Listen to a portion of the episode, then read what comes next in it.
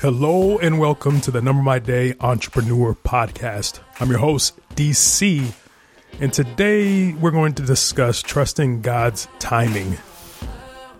As Christian entrepreneurs, waiting on the Lord can be one of the most challenging aspects of business. It's natural to want to control every aspect of our lives, and that includes our businesses, of course. It's crucial to remember that waiting on the Lord is not a sign of weakness, but rather a demonstration of faith and trust in Him. In Isaiah 40 31, it says, But those who wait on the Lord shall renew their strength. They shall mount up with wings like eagles. They shall run and not be weary. They shall walk and not faint. This verse reminds us that waiting on the Lord can actually strengthen us and give us the endurance we need to keep going. Here are a few things to keep in mind as we wait on the Lord in our businesses. Number one, remember that God's timing is perfect. It's easy to get frustrated when things aren't moving as quickly as we'd like them to, but we need to remember that God's timing is always perfect. He knows what's best for us and our businesses, and we need to trust that His timing is way better than ours. Number two, stay in prayer and seek guidance. While we're waiting on the Lord, it's important to stay in prayer and seek guidance from Him. Ask Him to show you the next steps to take in your business and be open to His leading. Number three, focus on what you can control. While we can't control everything in business, there are things we can control. Focus on those things and trust God with the things you can't.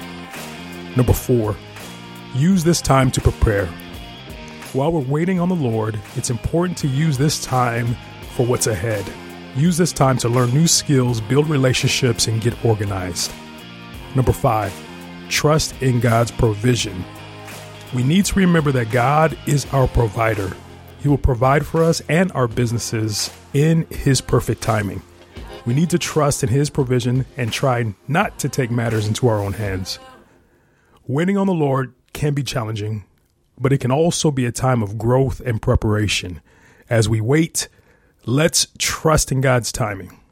Let's seek His guidance and let's use this time to prepare for what's ahead.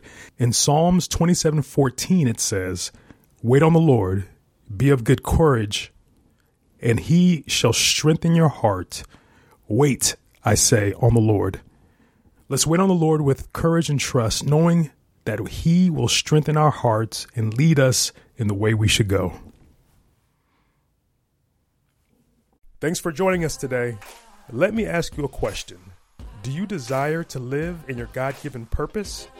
If so, I believe this 31 day study challenge will help you. Go to numbermyday.com slash 31 days to download the workbook and join us on Substack. That's numbermyday.com slash the number 31 D A Y S.